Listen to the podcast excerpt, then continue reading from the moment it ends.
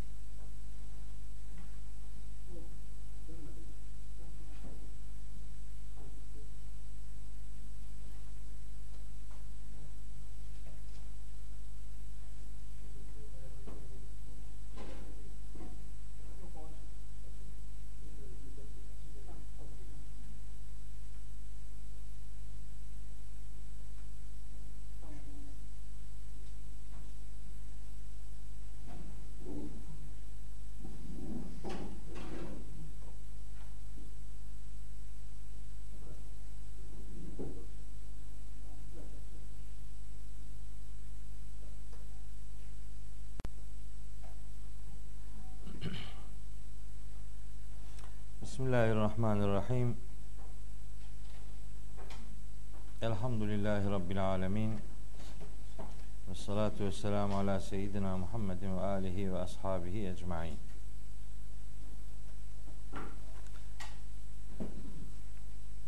Değerli kardeşlerim, bugün geçen ders başladığımız Mümtehine suresinin kalan kısmını okuyacağız inşallah birinci kısmını ilk altı ayetlik bölümü okumuştuk.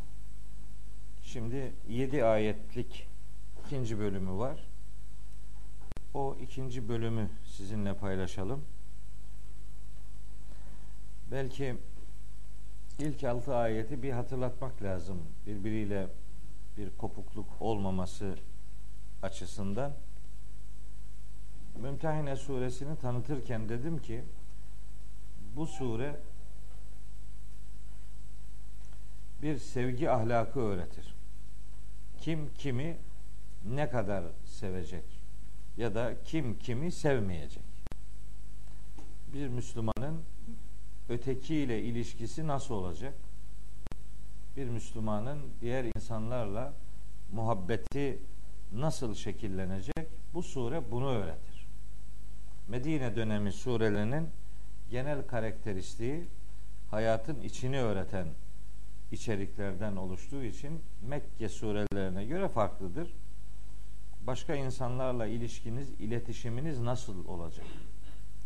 Mekke dönemi surelerinde böyle konular pek görülmez. Nadiren olur ama Medine dönemi surelerinde bu iş çok esaslı birer konu olarak sunulur ve insanların bu konulara itibar etmesi beklenir. Müslümanın Medine'sini inşa eden surelerdir Medine sureleri. Her insanın hayatında Mekke dönemi vardır, Medine dönemi vardır. Herkesin hayatında vardır bu. İşte hep Mekke dönemine bakıp Medine dönemini ıskalamak doğru bir tutum değildir. O itibarla Medine surelerinden biri olan bu Mümtehine suresini geçen ders başladık.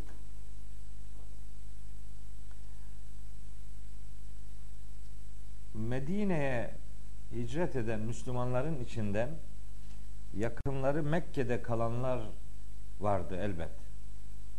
Onlardan bir tanesi Hatip bin Ebi Beltea adlı bir sahabi idi. Bu zatın Mekke'deki yakınlarının akıbetinden korkması nedeniyle yani işte onların başına bir iş gelir korkusuyla kendince Medine'den Mekke'ye bir takım haberler uçuruyordu kendince. Bir defasında işte bu yakalandı. Hazreti Peygamber bilgilendirildi o noktada. O da mektup gönderiyormuş Medine'den Mekke. Hatta o mektupların birinde de işte Medine'de Peygamberimizin ani bir hareketle Mekke'ye hücum edeceği e, bilgisi veriliyor. İşte Ha Vadisi diye bir vadide bu kadın mektubu götüren kadın yakalanıyor. Ondan sonra mektubu yazanı sorguluyor Hazreti Peygamber ve ona diyor ki neden böyle bir şey yaptın? O da bu Medine'ye hicret eden Müslümanların önemli bir bölümünün Mekke'de yakınları var, çoluk çocuğu var ama onları bakan, onların bakımını e, sağlayan insanlar da var. Benim de çocuklarım var ama benim hiç kimsem yok orada onları bakacak. Onları sahiplenecek. Böyle birkaç bir şey söyleyerek çocuklarımın zarar görmemesini, ailemin zarar görmemesini temin etmek istiyorum. Yoksa dinden filan çıkmış değilim diyor. Dinden dönmüş filan değilim. Sana da ihanet içerisinde değilim diyor peygamberimize. Peygamberimiz de bu adamın yaptığı şeyleri öyle çok büyük bir e, yıkım olarak görmüyor ve adama da ceza vermiyor yani. İşte serbest bırakıyor.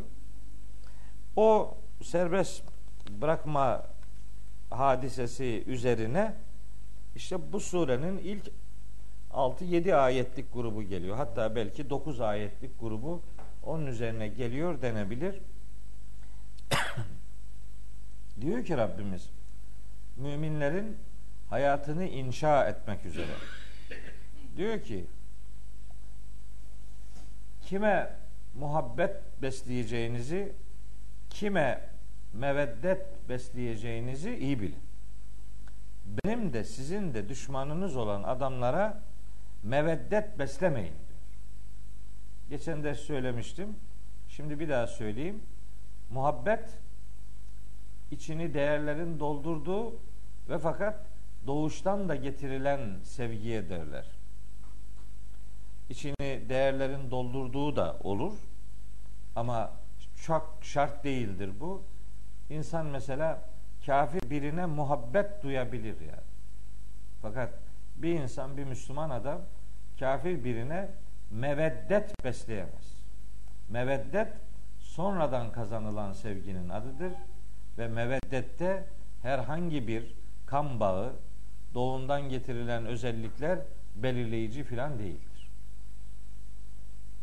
Muhabbet beslenebilir, meveddet beslenemez. Meveddet içini mahza değerlerin doldurduğu sevgiye derler.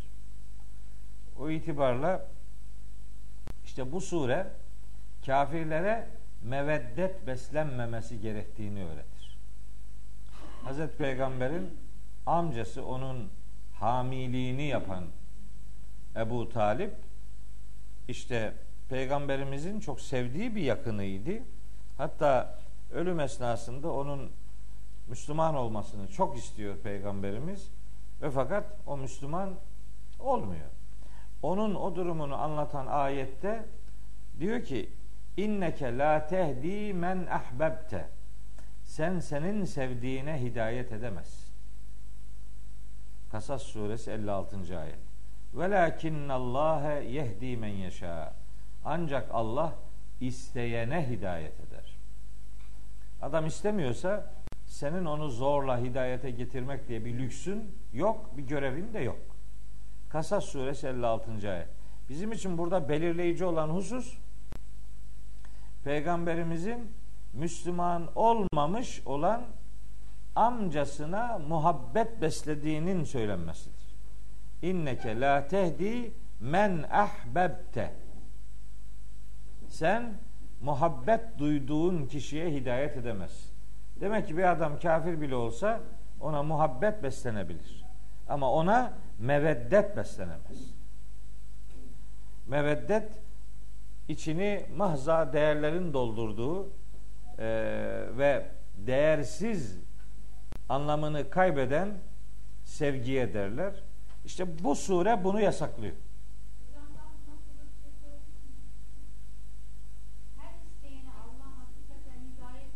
İsteyene verir evet.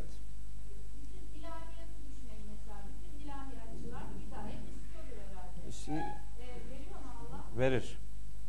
Yudillu men yeşâ'u ve yehdi men yeşâ'u. Allah'ın bütün daveti hidayet üzere olsun insanlar diyedir. Bakın Yunus suresi 25. ayette öyle diyor.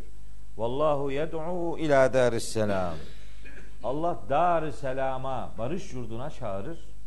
Ve yehdi men yeşâ'u ila sıratın müstakim. Dileyen herkesi o yola ulaştırır. Dileyip dilememekte samimi olup olmadığını Allah bilir.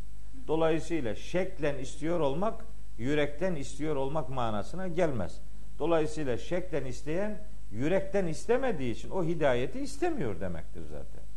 Dolayısıyla ayetlerin tercümesini bunun üzerinden yürütmek durumundayız. Aksi takdirde yani Allah istediğine hidayet eder, istediğine dalalet eder deyince işte adam kapatıyor kitabı. Kapat diyor. Bunu kapat. Allah demek ki benim hidayet etmeme, hidayete gelmemi istemiyor. Dilediğini saptırıyorsa yapacak bir şey yok deyip kapatıyor kitabı yani. Belki de şunu demesi gerekiyor. Demek ki yeteri kadar iyi bir insan değilim ki Allah bana hidayet vermiyor. Yok, onu kimse düşünmez öyle. Bu iş Kur'an'ın metni, metin Kur'an'ın metni isteyen istikamet bulmak isteyenler için Allah'ın kitabının hidayet rehberi olduğunu söyler. İn huve illa zikrun lil alemin. Kur'an alemler için gerçeği hatırlatan bir prensiptir. Limen şa'e minküm en yestakim. İçinizden kim istikamet sahibi olmak istiyorsa bu kitap onun için hidayet rehberliği oluşturur. İsteyecek adam. Adam istemeden Allah onun için hidayet yaratmaz. Kimse istemeyen kimse bir şey vermez. Bu böyledir yani. Başka türlü imtihanın bir anlamı yok ki o zaman. Zümer suresinin 7. ayetinde buyuruyor ki İn tekfuru siz küfrederseniz edin. Fe innallah ganiyyun hankum. Allah sizden zengindir yani çok iş. Ve la yarda li ibadihi el küfre. Allah kulları için küfre razı olmaz. Ve in teşkuru şükrederseniz yardahu leküm. Allah sizin için bundan hoşnut olur. Allah'ın insana akıl vermesi de, irade vermesi de, Allah'ın insanlara kitap göndermesi de, Allah'ın insanlara o kitabı tebliğ edecek, yaşayarak gösterecek peygamber görevlendirmesinin de amacı budur. Yoksa yalvara yakara birinin hatırına öbürünün hatırına hidayet ve dalalet söz konusu edilmez. Ben tabi bu konuda çok e, nasıl diyeyim dertli bir adamım ben. Çünkü öyle ayetler var ki bu ayetlerin tercümesini böyle böyle yaptığımız sürece biz bu kitabı bu kitapla kimseyi bir yere davet edemeyiz. Hiç hiç kimse buna itibar etmez. Kafadan her şeyi bitiren algı doğru bir algı değildir. Üstelik kitabın metni buna müsait değil yani. Arapçadan kaynaklanan bir takım tercüme zorunlulukları var. Bu tercüme zorunluluklarına itibar etmeyip eskiden mezhep e, şeyleri vardı. Gene var da çok belirleyici bir takım yaklaşımlar var. Cebriye mezhebi var bir tane. Cebriye. Yani cebren Allah zorla istediğini istediğine yaptırabilir. İşte Cebriye mezhebi denen şey bunun üzerinden yürüyor. Cebriye Allah istediğini istediğine istediği gibi yaptırabilir. Tabi Allah isterse bunu tabii ki yaptırabilir. Allah'ın gücünün kudretinin olmaması söz konusu bile değil. Elbet böyledir. Böyledir de o zaman imtihanın bir anlamı yok ki. O zaman insanın iradesinin hiçbir anlamı yok ki. Bir adam eğer olumsuz bir şeyi tercih edemeyecekse onu imtihana sokmak nasıl bir anlam ifade edecek? Yani nedir? Adam kötülüğü tercih edemeyecekse, onun kaybetme riski yoksa onu imtihana sokmanın bir alemi yok ki. Allah'ın öyle kulları da var. Melekler mesela. Melekler kötülük yapmayı isteyemezler bile. Meleklerin iradesi vardır. Melekler sanıldığı gibi iradesiz varlıklar değillerdir. Melekler de iradeli varlıklardır. Ama onlar iradelerini sadece Allah'ın istediği doğrultuda kullanırlar. Allah'ın iradeli ve iradesiz iki tür kulları vardır. İradesiz kulların cansız olanları vardır, canlı olanları vardır, iradesizler. Canlı olan iradesizler işte hayvanlardır.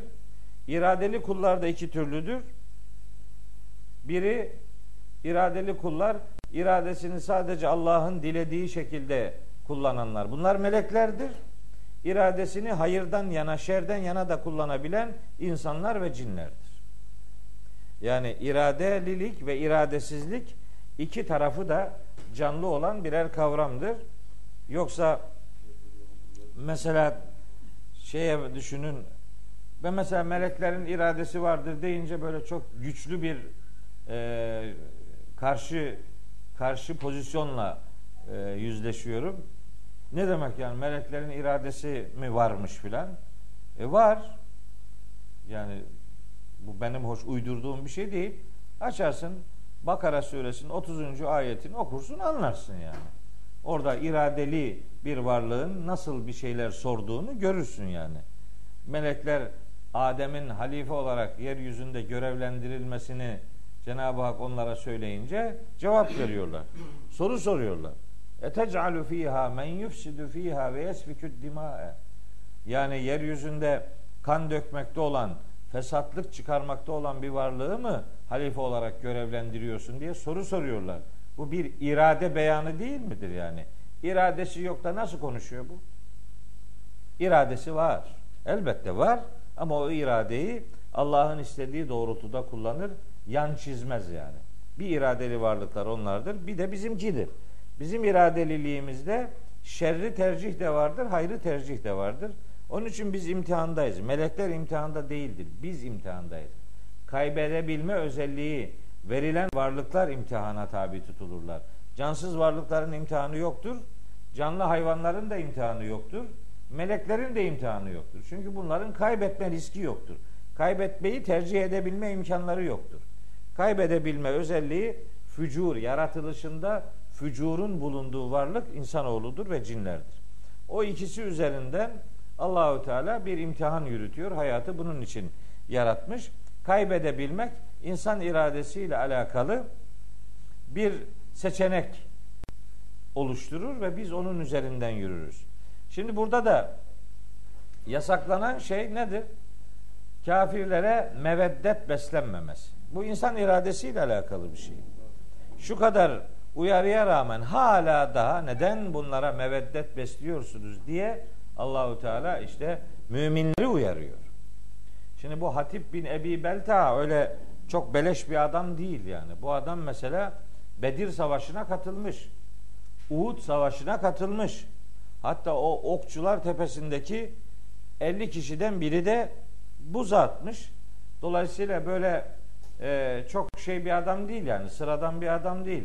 Mücahit bir adam fakat mücahit bile olsa işte insanın kan bağının oluşturduğu yakınlık hissi bazen değerlerini ikinci planına bırakabiliyor. İnsan olan insan varsa bir yerde orada bu tür hatalar olabilir ve o hatalar üzerine de bir takım düzenleyici ayetler Cenab-ı Hak tarafından gönderilmiş olabilir. İşte Mümtehine suresinin ilk ayetleri bunun üzerine geçiyor. Bir takım detaylar veriliyor. Geçen ders onları okuduk.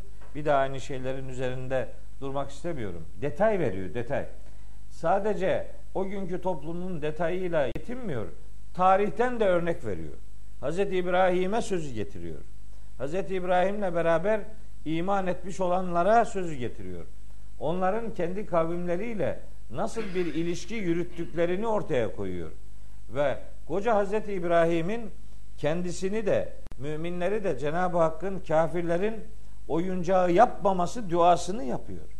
Rabbena la tec'alna fitneten lillezine keferu. Ya Rabbi bizi kafirlerin oyuncağı yapma diyor yani. Hatta bizi kafirler için bir fitne yapma demek bizim sayemizde kafirler daha da kafir olmasın yani. Biz onların daha da kafir olmasının sebebi olmayalım.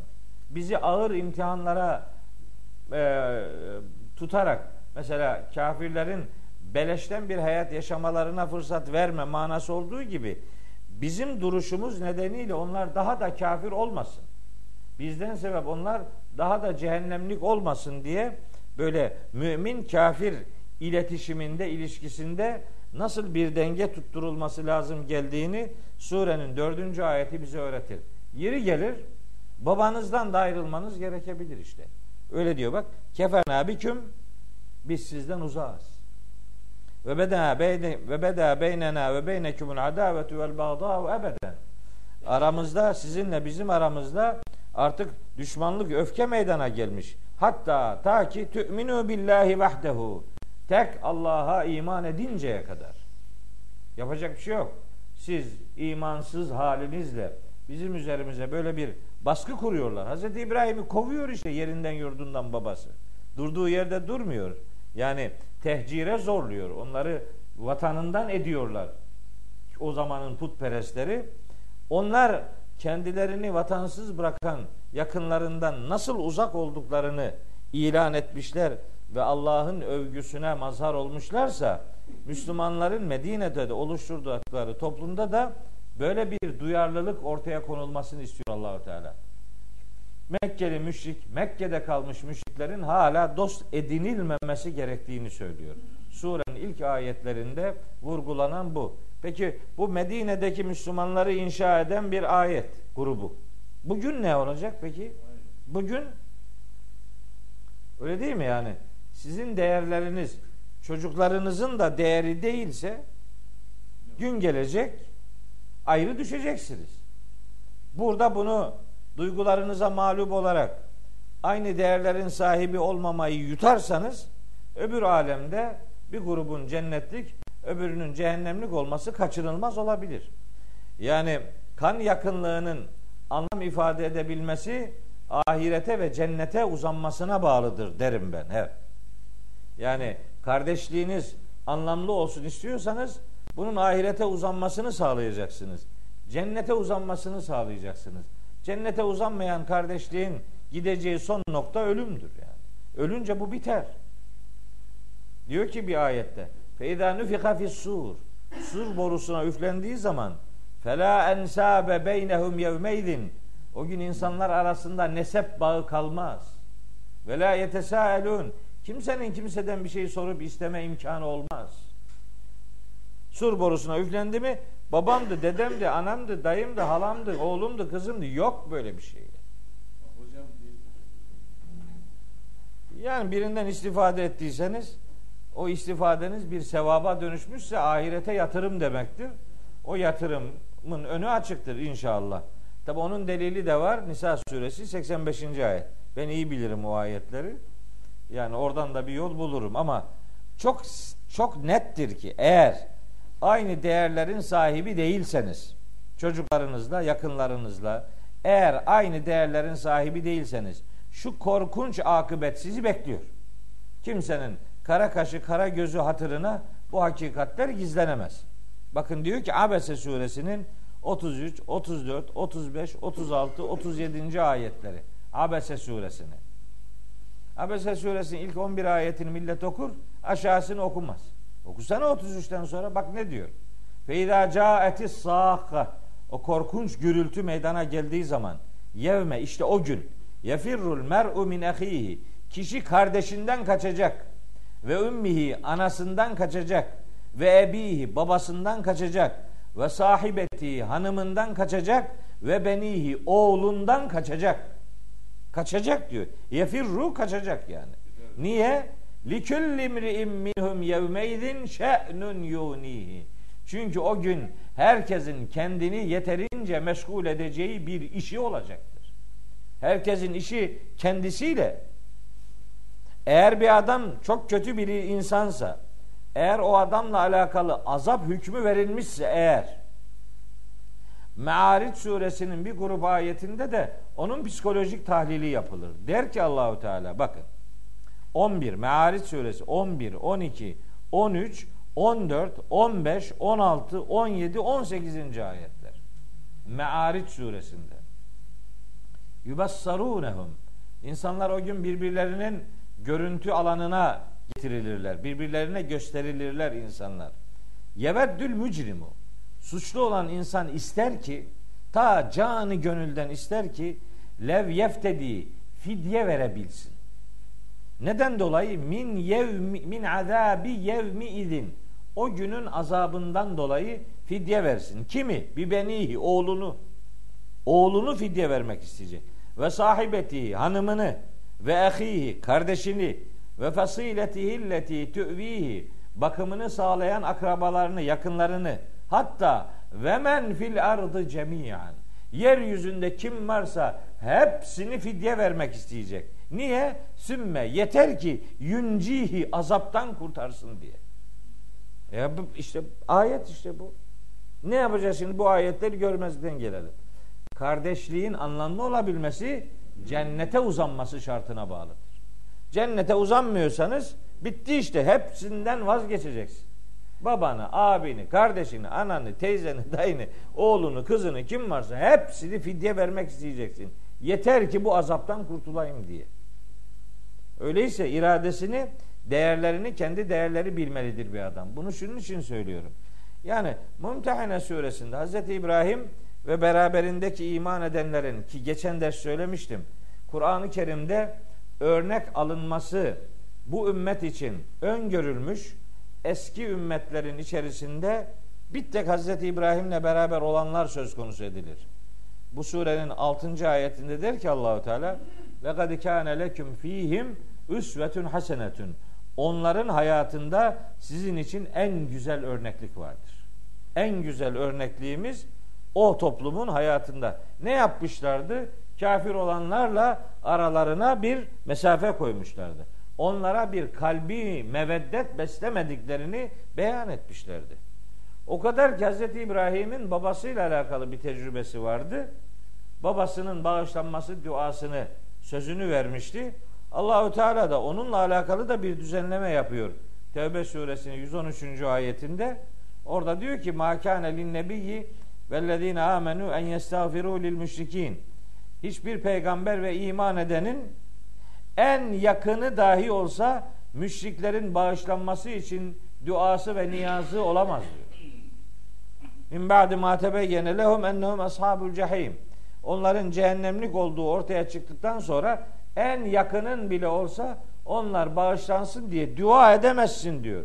Peygambere diyor. Peygamber bile dua edemez. Babası hiç fark etmez. Kim olursa olsun. Ondan sonra 114. ayette diyor ki ve makan istiğfaru İbrahim diye İbrahim'in babası için istiğfarı neydi? İlla o sadece şuydu. An mev'idetin bir söz vermişti. Va'deha iyyahu babasına ama felemma tebeyyene lehu ennehu aduvvun lillahi. Babasının Allah'ın düşmanı olduğu ortaya çıkınca teberre minhu ondan yüz çevirdi. Baba baba dinlemem dedi işte. Öyle mi? Bir adam diyebilir babamı çok seviyorum. Tabi babasını insan çok sevebilir. Oğlunu çok sevebilir. Kardeşini çok sevebilir. Eyvallah. Ama bütün bunları Allah'ın sevgisinin önüne geçirirse yanlış. Evet oğlumu çok severim ama Allah'ı daha çok severim. Babamı çok severim ama Allah'ı daha çok severim. Allah'ı daha çok sevmeyi bana Tevbe suresi 24. ayette Allah emretmiş bitti. Bunun pazarlığı yok. Tevbe suresine de Medine suresidir. Orada da bir sevgi ahlakı öğretilir. Tevbe suresi 24. ayet. 23-24 iki ayettir peş peşe. Bugün mesela Müslümanların bana göre en çok muhtaç olduğu bilinmesi zorunlu olan ayetlerden ikisi bunlardır. Tevbe 23-24. Diyor ki orada ya eyyühellezine amenü ey iman edenler bakın ne diyor. La tettehizu abaeküm ve ihvaneküm evliyâe in istehabbul küfre alel iman. Sakın ha babalarınız ve kardeşleriniz sizi imana karşı küfürden yana olmaya, imanın ötesinde küfrü sevmenizi isteyen isteyen bir tutumları varsa bunları dost edinmeyin. Babanız ve kardeşiniz bile olsa iman yani imansızlığa çağırmıyor sizi. İman gene var bir tarafta ama küfrü tercih etmeye. Bir adım küfrü öne çıkarmak üzere sizi zorlarlarsa böyle bir istekleri olursa bunları dost edinmeyin diyor. Ve men yetevellehum minküm. İçinizden her kim böylelerini dost edinirse fe ulaike zalimun. İşte bunlar zalimlerin ta kendileridir. Bu 23. ayet. Gelin 24'e bakın ne diyor. Kul de ki İnkâne âbâukum ve ebnâukum ve ihvânukum ve ezvâcukum ve aşîretukum ve emvalun ikteraftumuha ve ticaretun tahşevne kesâdeha ve mesâkinu tardavna. Sekiz tane madde sayıyor. De ki babalarınız, oğullarınız yani çocuklarınız, kardeşleriniz, eşleriniz, aileniz, kazandığınız mallar, yok olup gitmesinden korktuğunuz ticaret eşyası ve içinde huzurlu huzurlu oturduğunuz meskenler, evler var ya, bütün bunların hepsi veya herhangi biri eğer ehabbe ileyküm sizin için daha çok sevgili ise yani siz bütün bunların her birini veya hepsini daha çok seviyorsanız minallahi Allah'tan ve Resulihi ve peygamberinden ve cihadin fi sebilihi ve Allah yolunda fedakarlık yapmaktan daha çok seviyorsanız bu sayılanları o zaman feterabbesu bekleyin. Hatta ye'ti Allahu bi emrihi Allah'ın azabını getirmesini bekleyin. Kim uyuyor bu ayete şimdi? Kaç kişi var? Kim kim sayabilir yani? Yok kardeş. Onun için bu kitap Kur'an Müslüman hayatına inmiyor. Yani biz sevgimizi Kur'an'ın öğrettiği ölçülerde belirlemiyoruz yani. Bir şeye böyle tutkuyla kendimizi kaptırıyoruz. Ondan sonra bir daha da geri alamıyoruz kendimizi. Onun için mesela ya bu Mümtehine suresi çok önemli bir suredir. Sevgi ahlakı öğretir. Bu, kimi ne kadar seveceksin? Şimdi yedinci ayetle başlayayım. Yani bu öbür dersi özetledik. Gene gitti, ders gitti yani. Bu sureyi bitirmem lazım. Geri kalan ayetleri. Şimdi bakın. Öyle bir ayet okuyacağım ki Kur'an'da sadece burada var. Şimdi üç tane ayet okuyacağım peş peşe. Bunlar sadece bu surede var. Başka hiçbir surede yok. Öyleyse burada bunu öğrendik öğrendik. Değilse değilse bir daha karşımıza gelmeyecek yani. Bu üç ayet. Bakın diyor ki yedinci ayet. Asallahu en yec'ale beyneküm ve beynellezine adeytum minhum meveddeten. Vallahu kadirun vallahu gafurun rahimun. Asallahu Size bir teknik bilgi vereyim. Asa fiili Arapçada asa fiili umulur ki demektir. Asa umulur ki belki yani. Asa. Ama bu asa fiili eğer Allah'a nispet edilirse umulur ki manası vermez. Kesin olarak Allah bunu yapar demektir. Asa insan fiillerinde belki umulur ki manasını verir. Allah'a nispet edildiğinde belki manası vermez. Kesin Allah bunu yapar demektir. Bir sürü örnek var aklımda. Bir sürü ayet var yani bu, konuyla alakalı. Hani o örneklere çok fazla gitmeyeyim. Asallahu Bilin ki Allah en yec'ale beyneküm ve beynellezine adeytum minhum meveddeten. Allah sizinle arasında düşmanlık bulunanların kalbine bir meveddet koyar. Yani şu gün bir adamı sevmiyor olabilir. Hazreti Peygamber'in bir hadisinde insanlar sevdiklerini Allah için sevsinler, sevmediklerini de Allah için sevmesinler der Peygamberimiz. Siz böyle bir sevgi ayarlaması yapan gördünüz mü hiç? Sevdiğini Allah için seviyor, sevmediğini de Allah sevmediği için sevmiyor. Var mı böyle ya? Yok. Niye yok? Yok işte bu kitap immedi hayatımız onun için canım. Allah Allah ya. Hala daha böyle şeyle gidiyoruz. İdare ediyoruz. Sloganla gidiyoruz yani. Kulaktan dolma öyle geldi böyle gitsin yani. Yok. Bu, bu kitap onun için. Bakın diyor ki Allah sizinle aranızda düşmanlık bulunanların kalbine bir sevgi koyabilir. Vallahu kadirun. Allah'ın her şeye gücü yeter. Vallahu gafur rahim. Adam dün hata yapmış olabilir. Bugün affı. Ve Allahu Teala onu bağışlayabilir, merhamet sahibidir. Bu ayeti tefsir için peygamberimizin harika bir hadisi vardır. Harika bir hadis. İmkanı olsa da bunu her evin her duvarına yazsak assak. Bu ayetten beslenerek peygamberimiz bunu söylemiştir. Peygamberimize nispet edilen bütün sahih sünnetlerin her birinin Kur'an'dan referansı vardır. Peygamberimiz Kur'an'dan beslenmeden söz söylemez. Bu böyle yani. Bulacaksın ayetten karşılığını. Bu böyle. Eğer bir sözün Kur'an'dan referansı yoksa o söz emin olun ki peygamberimizin değildir. Onu oraya biri uydurmuştur. Uydurdular bolca. O da onlardan biridir. Onu öyle bakabilirsin.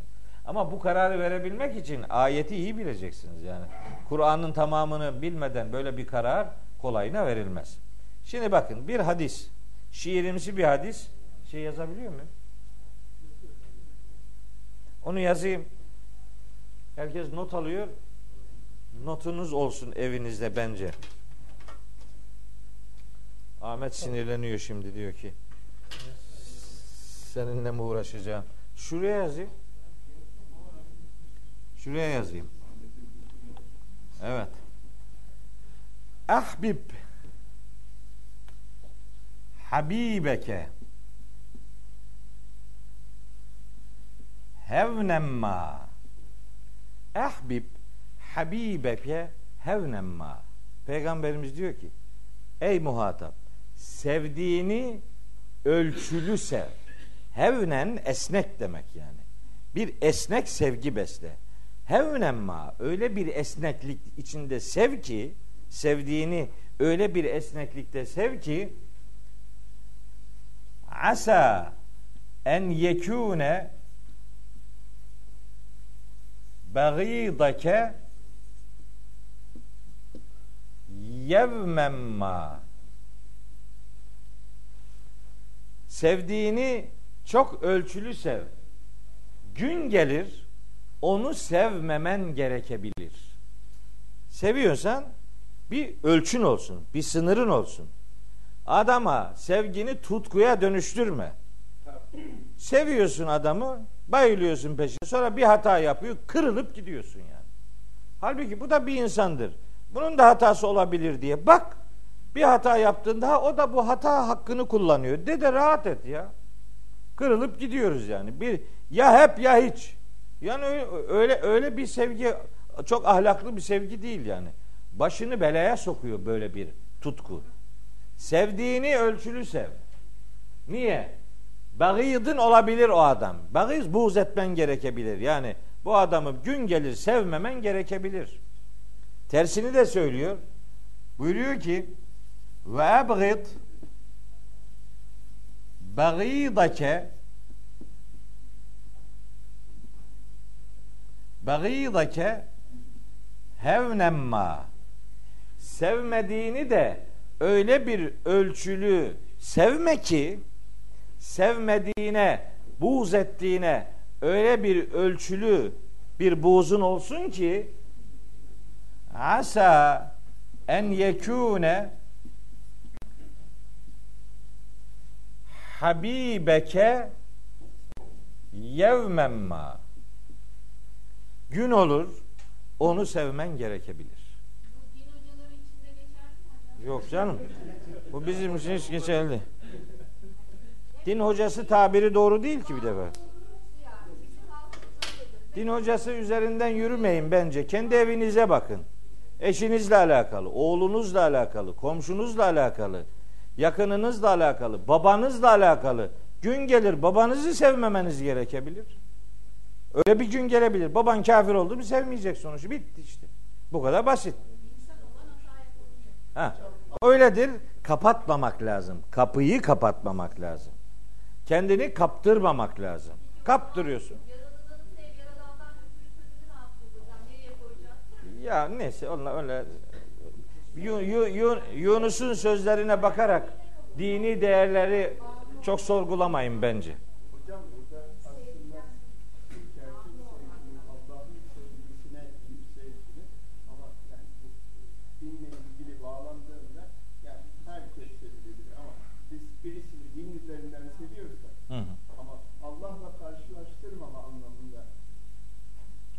Sevginizi Allah'ın kontrolüne verin manasıdır. Bu adam bugün kafir olabilir. Ama belli olmaz. Yarın mümin olur. Sen bugün kafirdir diye adamın yüzünü çizme diyor Allah peygamberimiz. Allahu Teala da öyle diyor. Aranızda düşmanlık bulunanları gün gelir sevmeniz gerekebilir. Adam tövbe ettiyse diyor. Biz bir adamın biz bir adamın kafirse küfrüne karşıyız. Fasıksa fıskına karşıyız. Müşrikse şirkine karşıyız. Adamın biyolojik yapısıyla bizim bir problemimiz yok. Bizim o adamı her gün, her an yeniden kazanmak gibi bir görevimiz var. Ona tebliğe devam edeceğiz.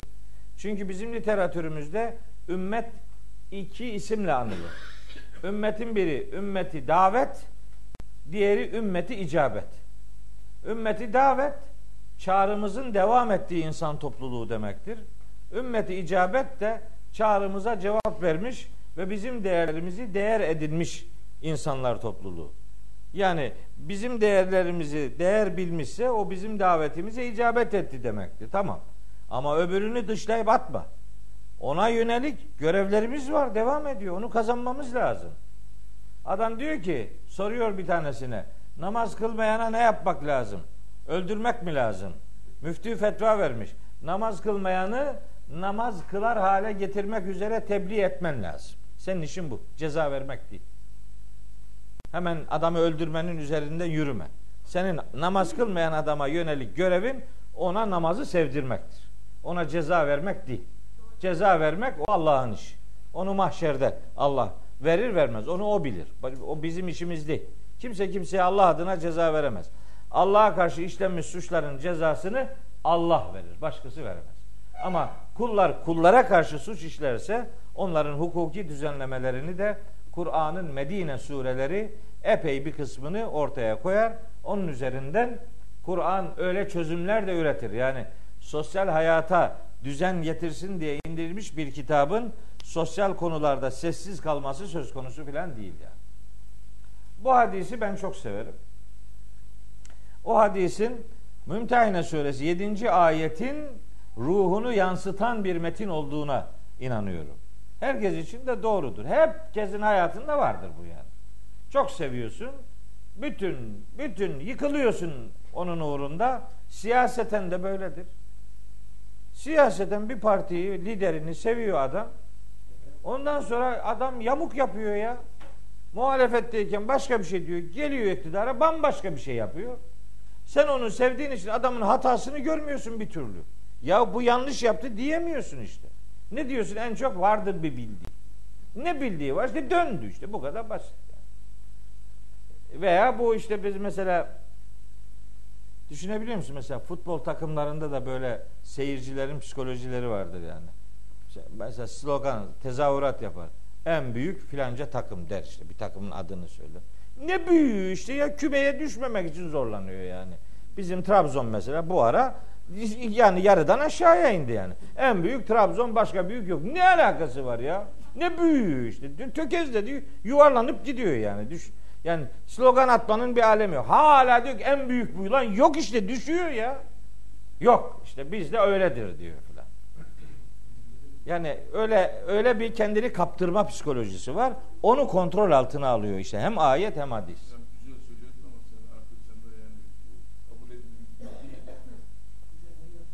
Böyle de desinler. He, desinler. Neyse. Takımda hiç hayat yok. Boş ver zaten. ben biliyorum. Epeyce bilirim Trabzon'un halini, ahvalini. Hele ki eskiden bütün futbolcularını sayardım. Oo, hepsini, yedeklerini dahi. Ama Türk idiler sayardım. Şimdi yarısı gavur. Hangi birini sayacaksın? Hangi birini sayacaksın yani? Ben bir, bir anlamıyorum ki. Bazen pazar günü mesela golleri veriyorlar televizyonda. Golleri atanların adlarını yazıyorlar. Türk yok işlerinde ya. Her takım da öyle. Hepsi öyle yani. Şimdi bunlar için kafa yormaya değer mi? Değer mi yani? Filanca takım filanca takımı koro halinde 10 bin kişi bir ağızdan küfür ediyor. Öbür 10 bin kişi de öbür ağızdan küfür ediyor. Bu ne ya? Bu Müslümanca bir şey mi Allah aşkına? Hem o statlarda ne küfürler var biliyor musun? Hiç gün yüzü görmemiş küfürler yani. Koro halinde. Ne bu ya? Allah'a isyanın yapıldığı yerlerdir. Bir de demesinler mi ki? Türk Telekom Arena Cimbom'un mabedi. Görürsün oranın nasıl mabet olduğunu.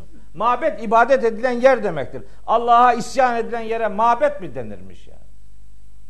Neyin mabedi be gözüm ya? Siz neye mabet dediğinizin farkında mısınız? İnsan az ağzından neyin çıktığını hesap eder ya. En büyük o bilmem başka büyük yok. Görürsün en büyüğün kim olduğunu. Git en büyüğün karşısına da o zaman bakalım bu cümleler seni ne hale getirecek. O zaman görürsün ya. Yani şirazesi kaymış bir hayat yaşıyoruz maalesef gerçekten. Buna bir çeki düzen vermek lazım. İnsan ağzından çıkanı kulağı duysun derler. Çok önemli bir sözdür. Kelamı kibardır. Herkesin kulağına küpe olması gereken türden bir nezahet içerir o ifade. Ben bu hadis-i şerifi de öyle çok severim. Ee, herkese lazım olduğunu düşünüyorum. Hayatınızın her anında kimseye sınırsız sevgi beslemeyin. Sınırsız sevgi beslediğiniz zaman bu sevginin adı tutku olur. Aşk aşığın gözü kördür derler. Ne demek bu? E, bu doğru işte bu. Aşık oluyorsun adamın hiçbir hatasını görmüyorsun işte ondan sonra. Buz gibi hata yapıyor ona hata demiyorsunuz.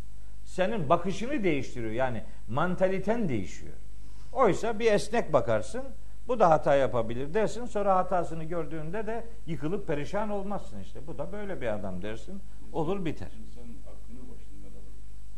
Alıyor evet. Allah'a şükür öyle şeyler yaşamadık ya. Allah'a hamdolsun ya. Var mı? Çok. Bütün tarikatlar böyle. Hiç Ha, doğrudur. Yani bizim bizim bizim yani meseleyi tarikat veya cemaat üzerinden de sınırlandırmayın. Emin olun. Mesela yıllarca biriyle muhabbet ediyorsunuz. Her şeyinizi paylaşıyorsunuz. Her türlü mahrem namahrem dünyanıza alıyorsunuz, katıyorsunuz.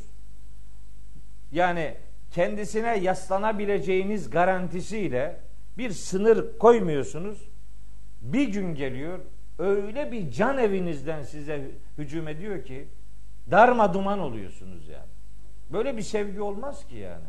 Ne kadar güzel söyledi işte Rabbimiz. Bunun bir Araf suresinde başka bir versiyonu var bu işin. Hani sözü uzatmamak için o ayetlere gitmek istemiyorum ama bazen de gitmeden olmuyor işte. Hazreti Adem ve Hazreti Havva üzerinden yorumladır ama ben maksadın Hazreti Adem ve Hazreti Havva olduğuna kani değilim. Araf suresinin 189, 190, 191, 192. ayetleri. Hazreti Adem ve eşi üzerinden yorumlanır. Bu yorumu biraz maksadını aşan yorum olarak görürüm. İşte huvellezî halakaküm min nefsin vahidetin. Allah sizi tek bir candan yarattı ve ceale minha zevceha. O tek candan eşini de yarattı. Liyesküne ileyha ona huzurla e, sükun bulsun diye. Felemma tegaşşaha hamelet hamlen hafifen femerret bih. Daha sonra işte evlenir bu kadın erkek ilişkisini anlatıyor. Sonra hamile kalır diyor. Hamilesi olduğu yavruyu taşır. Felemma eskalet hamilelik artık ağırlaşınca hani doğum yaklaşınca de'avellaha rabbehuma ana baba durumunda olanların her ikisi de Rablerine dua ederler. Derler ki leyin ateytena salihan bize salih bir çocuk verirsen lenekûnenne mine şakirin biz şükredenlerden olacağız. Yemin ederek bunu söylerler. Felemma atahuma salihan Allah onlara salih bir çocuk verince ceala lehu şurekâe fîmâ atahuma. Allah'ın onlara verdiği bu çocuk konusunda bu defa döner Allah'a ortaklar koşarlar. Mesela o çocuğu Allah'tan daha çok sever. Çocuğu vereni sevmek varken çocuğu onu verenin önüne geçirmek neyin nesi işte. Bu sevgide şirk işte bu. Fetealallahu amma yüşrikûn. Allah onların koşmakta olduğu müşriklerden çok uzaktır, münezzehtir. Onlar bu halleriyle Allah'a zarar veremezler demeye getiriyor. Eyüşrikûne mâ lâ yehluku şey'en ve hum yuhlekûn. Kendileri yaratılmakta olan bu varlıkların neyini Allah'a ortak koşuyorlar ki? Yaratılanı, yaratanın üzerine, önüne geçirmek neyin nesidir? Bunu Hazreti Adem ve Hazreti Havva üzerinden anlatıyorlar. Kendileri kenara çekiliyor. O ne güzel bizi ilgilendirmiyor. Seni, seni anlatıyor. Ana babayı anlatıyor. Öyle değil mi? Namaza duruyorsun. Allahu Ekber çocuk beşikteyken Allah az bağırdığı zaman hemen hemen namazı bozuyorsun. Veya namazı bozmuyorsan da kıt kanaat götürüyorsun. Acaba çocuğa ne oldu filan. Bütün dünyayı çocuğun üzerinden götürüyorsun. E çocuk kıymetlidir. Elbet ona muhabbeti Allah fıtratımıza yazmış bizim. O canıma minnet. Ama o sevgiyi Allah sevgisinin önüne geçirdin mi şirke düşüyorsun işte. Araf suresi 189, 190 ve 191. ayetler bunu anlatır. Herkesin sevgisini kontrol etmesi lazım geldiğini öğretir. Araf 189, 190, 191, Tevbe suresi 23, 24 ve Mümtehine suresinin birinci ayetinden yedinci ayetine kadar ki pasaj bir sevgi ahlakı öğretir. Neyi ne kadar seveceksin? Kimi ne kadar seveceksin? Ya da kimi sevmeyeceksin? Ha o da var putlarla alakalı. Allah'tan daha çok sevmek. Başka ayetler de var. E, efendim sevgisinin kontrolünü, şirazesini kaçırmamayla alakalı başka örnekler de var. Bunlar işte Medine dönemi surelerinin böyle bir içerik nezaheti vardır. Sizi toplumsal hayatta neye, kime karşı nasıl bir tavır içerisinde olmanız lazım geldiğini size öğreten içeriklerdir. Şimdi bakın. 8 ve 9. ayetler bu ümmetin en çok ıskaladığı ayetlerdendir. Bu ümmetin bak sadece Anadolu Müslümanları üzerinden konuşmuyorum. Koca bir ümmet üzerinden konuşuyorum. Ümmetin en çok ıskaladığı ayetlerden iki tanesi burada. Ve biliyor musunuz bu ayetler başka hiçbir yerde yok. Bir burada var. Daha da bir yerde yok yani. Diyor ki Rabbimiz bakın sevginin farklı bir boyutunu bizim gündemimize getiriyor. Diyor ki La yenhakumullahu Allah sizi nehyetmez. Anillezine lem yukatilukum fid dini. Sizinle din konusunda savaşmamış. Ve lem yuhricukum min diyarikum. Sizi yerinizden yurdunuzdan çıkartmamış. insanlarla ilgili olarak Allah sizi yasaklamıyor. Ne yapmanızı? En teberruhum. Onlara iyilik yapmanızı yasaklamıyor. Adamlar sizinle din konusunda savaşmamış mı? Sizi yerinizden yurdunuzdan çıkarmamış mı? Çıkarmamış. Yani durduğu yerde duruyor ama kafir. Ona iyilik yaparsınız diyor. Hatta ve tuksitu ileyhim onlara adaletli davranmanızı Allah asla yasaklamaz. Aksine innallaha yuhibbul muksitin Allah adil davrananları sever diyor bak. Biz ne diyoruz? Bu adam kafir mi? Bununla bütün selamı, sabahı, her şeyini kes. Ya her şeyini kesersen onu nasıl kazanacaksın? Hukukun dinlisi dinsiz olmaz ki. O adam eğer durduğu yerde duruyor, sana saldırmamışsa, seni din konusunda sıkıştırmamışsa, seni yerinden yurdundan etmemişse, o adama kötülük yapmaman gerektiğini zaten söylemiş oluyor. Kötülük yapmamak bir tarafa, ne kötülüğü, niye kötülük yapacaksın ki adama? İyilik yapın diyor bunlara, iyilik yapın ve bunlara adil davranın. Çünkü Allah adil davrananları sever. Müslümana adalet davranıp da gayrimüslime adaletsizlik yapma ayrımından söz etmiyor. Adaletin dinlisi dinsiz olmaz. Adalet herkese lazımdır. O adam durduğu yerde duruyorsa ona iyilik yapmak ve ona adil davranmak Allah'ın bizden istediğidir. Hatta harika bir ayet daha size söyleyeyim. Harika bir ayet. Maide suresinin 7. ayeti veya 8 midir? 8. 8. Maide 8. Ya eyyühellezine amenu ey iman edenler kunu kavvamine lillahi şühedâe bil kıstı Allah için e, şahitliği ayakta tutan insanlar olun. Adaleti temin için. Bakın ne diyor?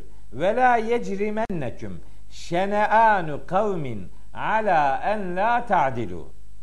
Bir topluluğa duyduğunuz kızgınlık o topluluğa başka konularda sizi adaletsizliğe sevk etmesin. İ'dilu adil olun. Huve akrabu takva. Adil olmak takvaya çok daha uygundur. Siz şimdi bundan gördünüz mü hiç ya? Adamı siliyor, siliyor ya. Diyelim bir konuda yanlışlık yaptı. Olabilir. O konuda yanlışlık yaptı diye adamı diğer konuda silmenin ne ne anlamı var? Nerede, ne kadar mesafe kuracağını öğretiyor. Bak diyor ki bir konuda birine öfke duymanız başka konuda ona adaletsizlik yapmaya sizi sevk etmesin. Siz adil olun, adaletten ayrılmayın. Çünkü adil davranmak takvaya çok daha uygun bir davranıştır. Vettakullah Allah'a karşı duyarlı olun. İnnallâhe habirun bima ta'melun. Bu ayetin bir başka versiyonu da Nisa suresi 135. ayettedir. Ama oraya gitmeyeyim. Şimdi 9. ayeti okuyorum. Bu surenin.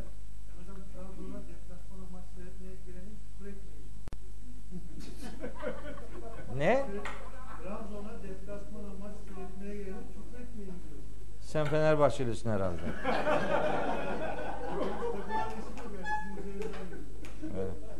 Yani ev ev sahibi de biz bizim Trabzonlular kendi takımına da küfrediyor. Oho bir teknik direktörü beğenmedi mi koro halinde seyret bak ne diyor ya. Ne çirkinlikler ya. Yani vallahi insan övürüyor be. Böyle bir Müslüman toplum düşünebiliyor musunuz ya? Yani korkunç bir şey ya. Korkunç. Tam bir çürüme. Yerinde olsam, yetkim olsa kapatırım bu işi. ya. Kapatırım ya. Veriyor. Gitmesin maça. Ne işi var maçta? Başka işim yapmaz. Yapmaz, yapmaz. Evet. 80'den önce bu maç için maçtan açılmamda diyor ki Evet. 11 salak değer, 11 salak değer dedi. Orada da bir dangalak seyredinlerden salak dedi. O sitaplarda gol gol diye bağıracağına Allah Allah diye bağırsam çok önemlidir. Evet, Allah Timurtaş'a rahmet etsin. Evet. Evet, şimdi 9. ayet okuyorum.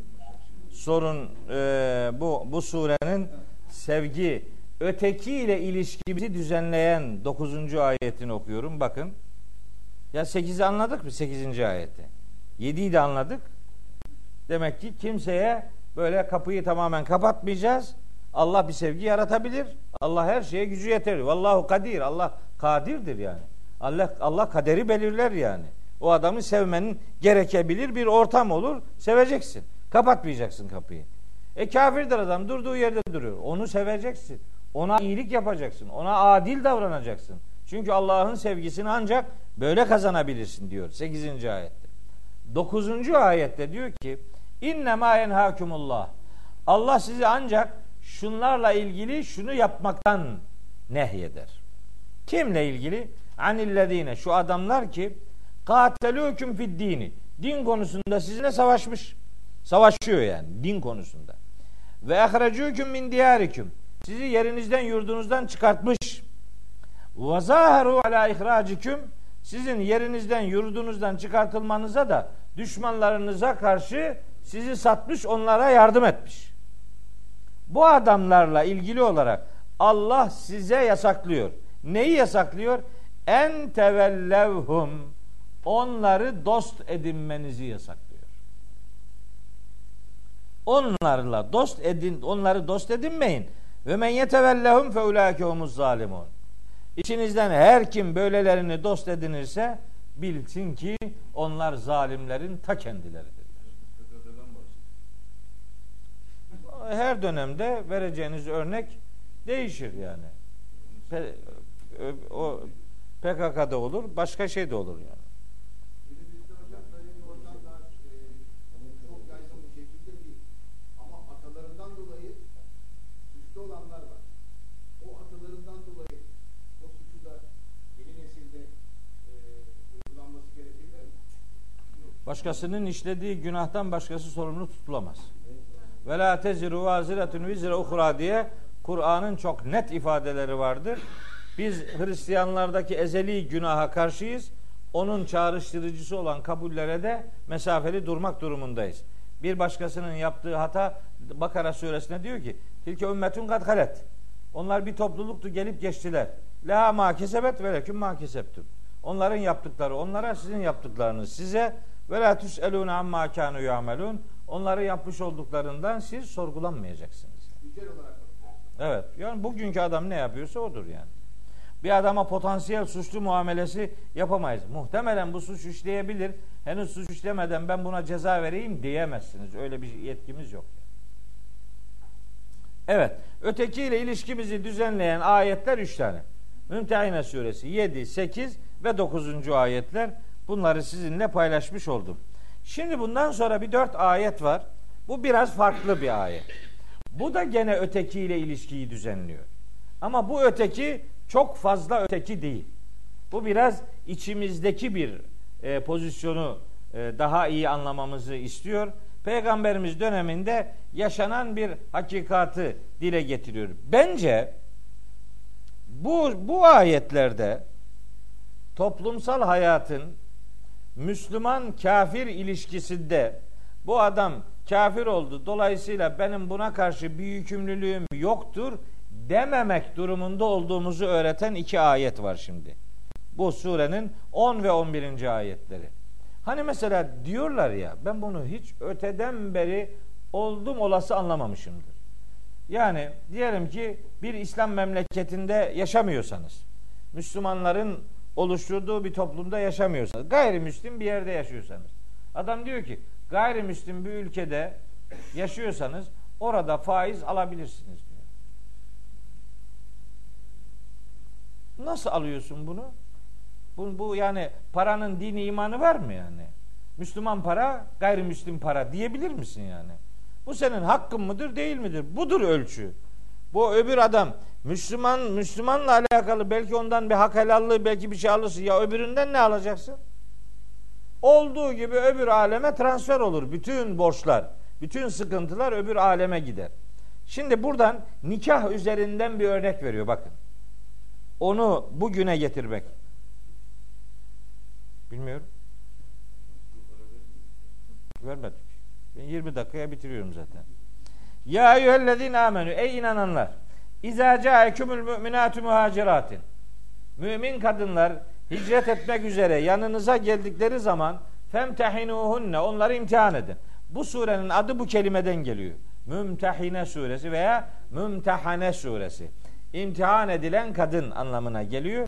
Mümtehine olursa işte imtihan e, sistemi anlamını veriyor. Allahu alemu bi imanihinne. Gerçi kimin tam imanlı olup olmadığını Allah gayet iyi bilir. Ama siz toplumsal hayatı yürütmek üzere eğer Mekke'den Medine'ye hicret etmek üzere kadınlar geliyorsa onların dini duyarlılıklarını deneyin. Bakın diyor ki fein alimtumuhunne müminatin eğer Mekke'den Medine'ye hicret eden bu kadınların müminler olduğunu bilir, görür, anlarsanız. Yani bu dini değerleri biliyor ve bunlar noktasında sadakat gösterecek. Öyle bir görüntüsü var. Eğer böyleyse fela terci'uhunne ilel kuffari. Bu kadınları kafirlere gerisin geri göndermeyin. Niye? La hunne hillul lehum ve la hum yahillune lehunne. Ne bu mümin kadınlar kafir erkeklere helaldir ne de o kafir erkekler bu mümin kadınlara helaldir. Bunları artık onların yanına gerisin geri göndermeyin. Peki adam bu kadınla evlendi. Bu kadın da Mekke'de eşini bıraktı, Medine'ye geldi. Ama bu adamın hanımına verdiği işte mehir vardır. Bir ekonomik yükümlülük yerine getirdi. Bu ne olacak? Bakın şu demiyor. İşte bakın işte onu anlatıyor. Diyor ki öyle bir durum varsa eğer bir mümin hanım kocası kafir olduğu için ondan ayrıldı da Medine'ye hicret ediyorsa bu adamın verdiği o hanımına verdiği mehir onu ve atuhum ma enfeku o adamların verdikleri o mehri, ücreti, bedeli onlara verin. Hani bu nasıl olsa kafirdir beni ilgilendirmiyor vermiyorum. Yok öyle bir şey. Bu adamın parası hakkıdır onu ona gerisin geri vereceksin. Bu mehrin karşılığında hanım kocasını terk etti de Medine'ye geldiyse o adam orada ekonomik anlamda mağdur bırakılamaz. O adamın hanımına verdiği mehri ona gerisin geri ödeyeceksiniz diyor. Atuhum verin ma enfekun ne vermişlerse onu onlara iade edin verin. Sonra bir detay daha. Ve la cunaha aleyküm. Sizin üzerinize bir sorumluluk yoktur. En tenkihuhunne izâ ateytumuhunne ucurahunne. Bu gelen hanımların kocalarına paraları verildiyse, mehirleri verildiyse, ücretleri bu kadın artık Medine'nin toplumun bir parçası olmuş. Bunlara yeniden siz kendilerine mehir verip onlarla evlenmenizde bir sakınca yok. O nikah bitmiştir artık. Öbür nikah bittiği için berideki Müslüman erkekler o kadınların herhangi birinin mehrini, ücretini yani mehri müeccel diyoruz ona biz. O mehrini vermek kaydıyla o kadınla evlenebilir. Burada hayat devam eder. Yani o kadın oradan boşandı diye burada ebediyen dul kalacak öyle bir kural yok. Onunla ilişkisi bitti. Adamın verdiği mehir de ona iade edildiyse tamam. Burada yeni bir evlilik yapabilir, yeni bir mehir ödenir, olur biter. Hayatı devam eder. Bakın diyor ki: "Ve la tumsiku bi'isamil kevafiri." Ve la tumsiku. Sakın ha elinizde tutmayın. Bi'isamil kevafiri. Kafir kadınların nikah bağını elinizde tutmayın. Bir kadın kafir olduysa nikah biter diyor. Nikah ve la tümsikü emseke yümsikü elinde tutmak demektir. Ve la tümsikü tutmayın bi esamil kevafiri kafir kadınların işte ismetini diyelim nikahını elinizde tutmayın. Veselu ma enfaktum vel yeselu ma enfeku. hem kendiniz infak ettiğiniz herhangi bir kadınla alakalı verdiğiniz bir mehil var da kadın da dinden çıkmış ise hem o sizin verdiğiniz mehri hem geri isteyin vel yeselu ma enfaku tersi olduysa yani kafirlikten mümin olup da kocası kafir olduğu için onu terk eden adam kadının eski kocasına onun verdiği mehrini gerisin geri ver. Siz verdiğiniz mehri alın, onlar da vermişlerse mehirler onları sahiplerine iade edin. Kafirdir benim buna karşı yükümlülüğüm yok diyemez. Kafir olunca onunla nikah bağı biter. Ve la tumsiku bi isamil kevafir. Kafir kadınların nikahını elinizde tutmayın. Bit. O biter yani. Din farkı nikahı bitirir. Evet. Kadının, kadının kocası kafir olursa onun da nikahı biter. Tabi aynı şey. Aynı şey. Tabi aynı şey. Yani Müslümanların Hristiyanlarla evlenmesi Yani Firavun'un hanımı Asiye Bu da Hazreti Peygamber'in risaletinden önceki dönemlerde o detayları bilmiyoruz. Onların şeriatında ne vardı, nasıldı onu bilmiyoruz ama Kur'an-ı Kerim gayet açık, net, saraheten tabi Hazreti Asiye'nin Firavun kafir olması açık aleni bir kafir olduktan sonra nikahının devam edip etmediğini de bilmiyoruz aslında. Hazreti Nuh'un hanımıyla nikahını devam ettirdiğini de bilmiyoruz. Ama vakti zamanında hanımıydı. Kur'an'daki göndermeler hanımı üzerinden göndermedir. Ama o kafir olmasına rağmen nikahı devam etti. Sonucunu elde edebileceğimiz bir veri yok elimizde yani. Yok. Kim? Müşrikler de aynıdır. Ben şimdi ben biraz bu konu benim için biraz sıkıntılı bir konu şunun için. Şimdi kafirlerin nikahını reddediyor. Müşriklerle evlenmeyi reddediyor. Peki ehli kitap? Bu da bu da bir, bir sorun değil mi şimdi? Şimdilerde önemli bir sorun bu. Şimdi adam ehli kitaptan bir kadınla evleniyor. Bunu neye dayandırıyor? Maide suresinin işte şu 5. ayetine dayandırıyor. Maide suresinin 5. ayeti orada diyor ki El yevme uhille lekumut tayyibat ve ta'amul lezine utul kitabe hillul lekum ve ta'amukum hillul lehum. Yani kendilerine kitap verilenlerin yaptığı yemekler size helaldir. Sizin yemekleriniz de onlara helaldir. Vel muhsanatu minel mu'minati vel muhsanatu minellezine utul kitabe min qablikum İza ateytumuhunne ucurahunne muhsinine gayra musafihin ve la muttehidi yakdan. Yani bu ehli kitabın hanımlarıyla evlenilebileceğinin serbestlisi bu ayettir. Maide suresinin 5. ayetidir. Eyvallah. Buna bir şey demiyorum. Ama Kur'an'ın şimdi bu 5. ayeti okuyor da adam bu hükmü buradan alıyor. Tamam diyor. Peki gel. Bu 5. ayetti. Seninle beraber bir de 17. ayetini okuyalım. Yani 12 ayet sonra bir ayet daha var. Bakalım. Orada diyor ki Allahu Teala: "Lekad keferellezine kalu innallaha huvel mesih ibn Meryem." Allah Meryem'in oğlu Mesih'tir diyenler kafirdir. Bu 17. ayet Maide suresinin. Yetmedi mi? Maide suresi 72 ve 73. ayetler. Allah Meryem oğlu Mesih'tir diyen kafirdir. Allah üçün üçüncüsüdür diyen kafirdir diyor. Bugünkü Yahu, bugünkü ehli kitap acaba Maide suresi 5. ayette verilen serbestliğinin muhatabı mıdır? Bence değildir. Niye? Kurumsal anlamda ehli kitabı kastediyorum. Teker teker fert olarak değil. Çünkü ehli kitaptan olup da böyle bir küfrün içerisinde bulunmayanlar da mutlaka vardır. Mutlaka vardır. Sözümüz onlara değil asla. Bu ayetler onlarla alakalıdır. Bu müsamaha onları içerir. Ama açıktan İsa Tanrı'dır, Tanrı'nın oğludur diyenin Kur'anca karşılığı bu kafi küfürdür bu iş. Küfür yani. Dolayısıyla ben bunlarla evlenilemeyeceğine inanıyorum. Hiçbir şekilde böyle bir evlilik ne kızları alınabilir ne onlara kız verilebilir. Bir defa onlara hiç kız verilmez de kız da alınmaz yani. Ha, aldıktan sonra ben onu Müslüman ettim. O riskli bir iş edebiliyorsan ne hala tamam. Ama ya sen Hristiyan olursan hele böyle evlenenlerin dini duyarlılıklarını ben bir kısmını biliyorum yani. Hepsiyle alakalı genel bir şey söylemeyeyim ama epey tanıdıklarım var. Bizim bir Ana Rose Ayşe Hanım var Almanya'da.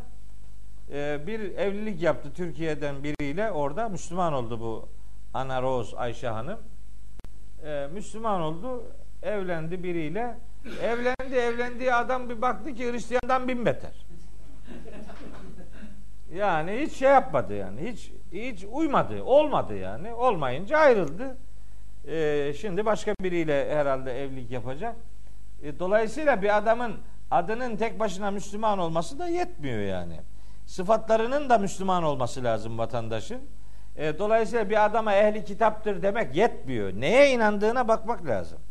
İn, inandığı şey doğruysa amenna eyvallah. Allah'a çocuk isnat etmiyorsa canıma minnet tamam problem buydu. Ahirete inanıyorsa eyvallah. Peygamberlere inanıyorsa eyvallah. Geriye ne kaldı? Uygulamadaki eksiklikler. O hepsi bizde var zaten. Bizde 10 kuruşluk vardır, onda 15 kuruşluktur. Neticede Allah'ın bağışlamasına muhtacız. Ben bugün kurumsal anlamda kilisenin temsil ettiği Hristiyanlığın Kur'an'ın müsamahalı bakmamızı istediği Hristiyanlık olduğu kanaatinde değilim. Hiçbir şekilde değilim. Yani. Protestan olsun, Ortodoks olsun, Katolik olsun hiç fark etmez. Resmi Hristiyan söylemi Kur'an'ın müsamahalı bakılmasını istediği Hristiyan profilini karşılamaz. Bu benim inancım budur. Başkaları başka türlü fetva ararlar. Ne biliyorsa yapsın. Evet. Zaliküm hükmullah. Allah'ın bu evliliklerle alakalı hükmü bu. Yahkumu beynehum. Allah beyneküm aranızda böyle hüküm veriyor. Vallahu alemun hakim. Allah her verdiği hükmün e, içeriğini bilendir ve her hükmünde hikmet sahibidir. Bir detay daha veriyor bakın. Şimdi 11. ayette bu ödemelerle alakalı bir detay daha veriyor. Diyor ki ve in fateküm şey'ün min ezvaciküm ilel küffari. Ola ki siz eşleriniz nedeniyle kafirler tarafına doğru bir şeyler kaybederseniz. Yani eşin evlendin, eşin dinden çıktı mesela hanımın. Hanımın dinden çıktı gitti kafir tarafına. Feakaptum. Bir de tersi oldu düşünün diyor. Yani kendisi işte kafir biriyle evliydi. Kocasından ayrıldı geldi beri tarafa. Şimdi iki tarafın da birbirine borcu var. Bu, bu adam hanımı gittiği için alacaktı. Öbür adam da hanımı beri tarafa geldiği için o alacaktı. Ne olacak şimdi? Featüllezine zehebet ezvacuhum misle ma enfaku.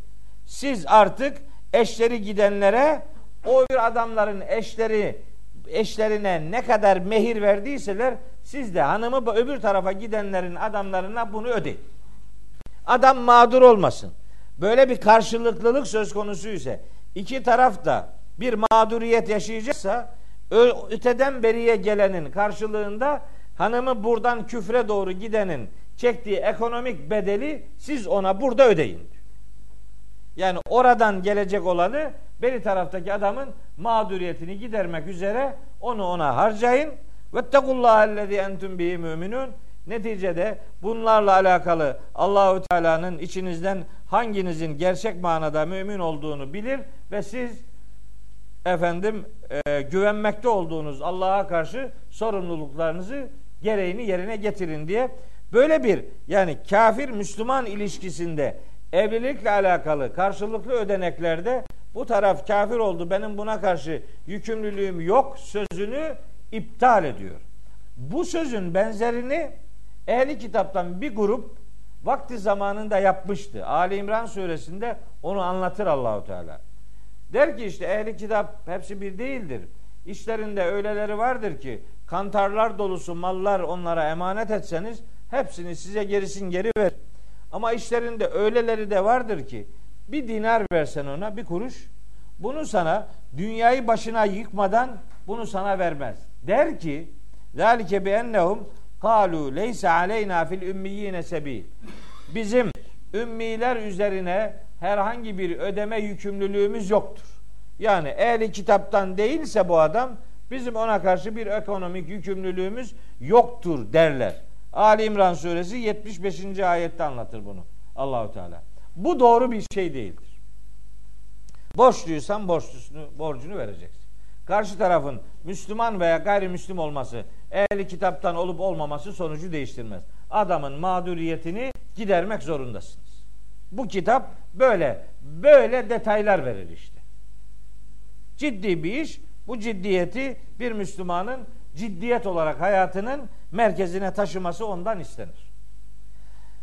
Ve son iki ayetini de böyle hafif mealimsi ifadelerle söyleyip bitireyim. Şimdi bu 12. ayeti Mümtehine suresinin İslam'la, Kur'an'la alakalı problemi olup Kur'an'ın ve İslam'ın toplumsal hayatın çok gerisine düştüğünü iddia edenlere cevap olsun diye sıklıkla kullandığımız bir ayettir bu 12. ayet. Diyor ki Allahu Teala peygamberimize hitap ediyor. Elbette bütün zamanlarda da uygulanabilir bir e, örneklik ortaya koyuyor. Ya eyyühen nebiyyü ey nebi İzâ câekel müminatu sana mümin hanımlar geldiklerinde yubayi'neke biat etmek üzere sana biat etmek üzere mümin hanımlar yanına geldiklerinde ne üzerinde biat edecekler? Ala en la yüşrikne billahi şeyen. Allah'a hiçbir şey ortak koşmayacaklarına. Ve la yesrikne. Hırsızlık yapmayacaklarına.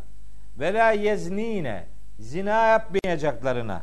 Ve la yaktulle evladehunne. Çocuklarını öldürmeyeceklerine. Ve la ye'tine bi buhtanin yefterinehu beyne eydihinne ve erculihinne. Elleri ayakları arasında herhangi bir çocuk iftirasında bulunmayacaklarına hani başkasının çocuğunu başkasına iftira etmeme anlamında böyle bir iftira ortaya koymayacaklarına ve la ya'sine kefi ma'rufin ve iyi işlerde olumlu işlerde sana isyan etmeyeceklerine dair sana söz verirlerse mümin hanımlar febayi'hunne sen onların biatını karşıla ve sen onlarla biatleş. Biatini al. Bu bugünkü bu toplumsal hayatta bu işte kadınların neticede seçme ve seçilme hürriyeti Anadolu'da ne zaman verildi?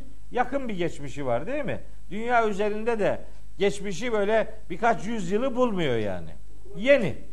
Yeni yani. Çok daha yeni şeyler. Kur'an'ın kadınlarla alakalı onları bir fert olarak, bir birey olarak peygamberle yüz yüze gelip onunla anlaşma yapacak şekilde erkeklere kurulan veya erkeklere önerilen türden şartlar onlar için de geçerli olmak üzere onlar da toplumun bir bireyi, bir ferdi olarak peygamberle sözleşme yapabilme. Yani reyleri, oyları efendim sonuç belirleyebilecek şekilde bir statüye kavuşturulmuştur. Ne zaman? Bundan 1400 küsür yıl önce. İşte bu ayet Kur'an-ı Kerim'de sadece burada geçer. Mümtehine suresinin 12. ayetidir. Ve toplumsal hayatta Kur'an kadına cinsiyeti üzerinden değil, şahsiyeti üzerinden muamele gösterir. Kur'an için kadın şahsiyetiyle muha- muhatap alınacak bir e, bireydir. Yoksa cinsiyeti üzerinden özel göndermeler, özel hukuki veya ibadetle alakalı detaylar varsa o başka. Ama toplumsal hayatta erkeğin yükümlülüklerine benzer şekilde kadınların da muhatap alındığı ve onların biatlerinin peygamberimiz tarafından karşılanması lazım geldiği ilahi bir emir olarak ortaya konulmuş. Mümtehine suresinin 12. ayeti bu meseleyi hükme bağlamıştır. Ve estağfire lehunne Allah. Onlar için Allah'ın bağışlaması için duada bulun, istiğfar dileğinde bulun. İnna Allaha gafurur rahim. Her insan söz verip sözünde durmayabilir. Bir takım kabahatler olabilir. O kabahatlerle ilgili de Allahu Teala bağışlayandır ve merhamet edendir. Kadının cinsiyeti üzerinden değil, şahsiyeti üzerinden bir birey olarak toplumun vazgeçilmez değerlerinden biri olarak kabul edildiğinin tek delili işte bu ayeti kerimede. Mümtehine suresinin 12. ayeti seçme, seçilme ile alakalı bir birey olması üzerinden kadına yönelik Kur'an'ın getirdiği ayrıcalıklı bir pozisyondur. Kur'an'ın kadınla alakalı sorunu olduğunu düşünenler Medine dönemi surelerini okuyup anlamayanlardır. Ya da anlamak istemeyenlerdir. Ve son ayet şöyle bir düzenleme ile seslenir. Der ki Rabbimiz Ya eyyühellezine amenu Ey iman edenler La tetevellev dost edinmeyin. Kimi? Kavmen şöyle bir kavmi. Şöyle bir kavmi dost edinmeyin. Nasıl bir kavim? Gadiballahu aleyhim. Allah onlara gazap etmiş. Allah'ın gazap ettiği insanları dost edinmeyin. Bakın dost edinmeyin. Sevmeyin, ilişkinizi koparın demiyor. Dostluk, ötekiyle ilişkiyi dostluk üzerinden tanımlıyor. Böylesi bir adamla dost olamazsınız. İnsanların insanlarla olan ilişkisi üç türlüdür. Bir, tanışlar. iki arkadaşlar. Üç, dostlar. Tanışlık ve arkadaşlık din beraberliğini zorunlu kılmaz. Tabi din beraberliği olursa çok güzel olur. Tabi tadından geçilmez ama bu din beraberliği çok şart değildir. Ama dostlukta din beraberliği şarttır. Böylesi insanları Allah'ın gazabını tercih eden adamları dost edinmeyin.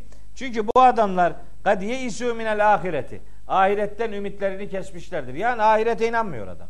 Ahirete bir inanmayan bir adamı dost edinmeyin diyor.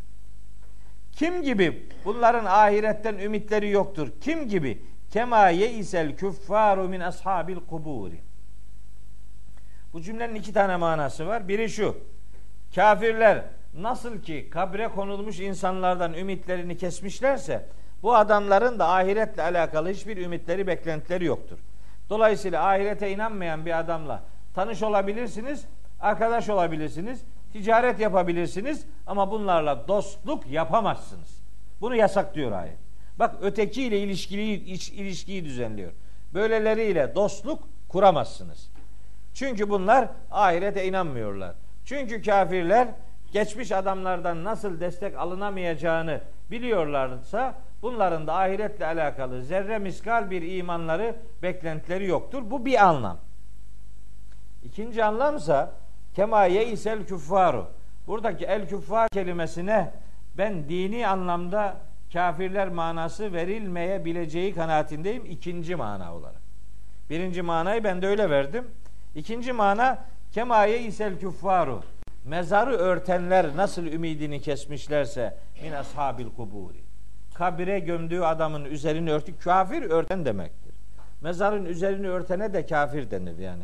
Örten anlamında. Literal anlamda değil, terim anlamında değil. Çiftçilere de Kur'an küffar der. Hadid suresi 20. ayette. Tohumun üzerini toprakla örttükleri için tarımla uğraşanlara kafir küffar denilir. Buradaki küffar kelimesi de o anlama gelebilir. Mezara gömdüklerinin üzerini örtenler artık onlardan ümidini kesmişlerdir. Kafirler toprağa gömdüklerinden ümitlerini kesiyor. Bizim Müslümanlar bir türlü kesmiyor. Bizimki mezardan ne olsa bekliyor. Diriden beklemiyor, ölüden bekliyor. Adam sağken gidip ondan istifade etmiyor, öldükten sonra başlıyor. Ya Mümtehine suresi 13. ayeti bir okusana bak ne yapıyor, ne diyor bak. Bunlardan ümit yok gitti. Bunun sana bir faydası olmaz. Olursa senin ona faydan olur. Ne olur? Dua edersin. Cenab-ı Hak kabul ederse adamın ruhunu rahatlatır vesaire. Ama onun sana bir faydası olmayacağını unutma. Mümtehine suresi 13. ayet böyle bir düzenlemeyle bize seslenir. O düzenlemeyi kemaye isel küffarudaki el küffar kelimesine örtenler manası verilebileceğini ikinci anlam olarak imkan dahilinde gördüğümü beyan ediyorum. Ama birincisi de zaten kafirler manasına gelir. Bu adamlar ahiretten o kadar ümitlerini kesmişlerdir ki toprağa gömdükleri adamların nasıl onlara bir faydası olmayacağını bilmişlerse onların da ahiretle alakalı zerre miskal bir düşünceleri, beklentileri yoktur. İşte bunlar Allah'ın gazabını hak edenlerdir ve siz ey müminler böylesi insanlarla dostluk kurmayın diye Allahu Teala böyle bir ötekiyle ilişkimizi düzenleyen bir detay üzerinden yeni bir mesaj daha vermektedir. İşte Mümtehine suresi 13 ayetlik bir Medine suresi olarak bizim Müslümanların ötekiyle ilişkisini sevgi noktasında, iletişim noktasında nasıl belirlemeleri lazım geldiğini onlara öğreten harika bir suredir. Bu detayda bu konuyu ele alan başka bir sure yok. Vesile oldu. Biz de bu sureyi sizinle paylaşmış olduk. İnşallah bir sonraki ders bu defa Saf suresini 14 ayetlik Saf suresini becerebilirsem bir derste sizlere aktarmaya gayret edeceğim. O gün buluşana kadar Hepiniz Allah'a emanet olun. Allah yar ve yardımcınız olsun. Bir dahaki ders yani 15 gün sonraki dersimizi akşam namazı vakti nedeniyle altı buçukta başlatacağız. O altı buçuğu e, baktım ki bugün de genelde at- altı buçukta doldu burası. Demek ki altı biraz erken oldu. İnşallah altı buçukta 15 gün sonra nasip olursa 13 Şubat olacak. 13 Şub- veya 14 Şubat'ta inşallah buluşacağız. Allah'a emanet.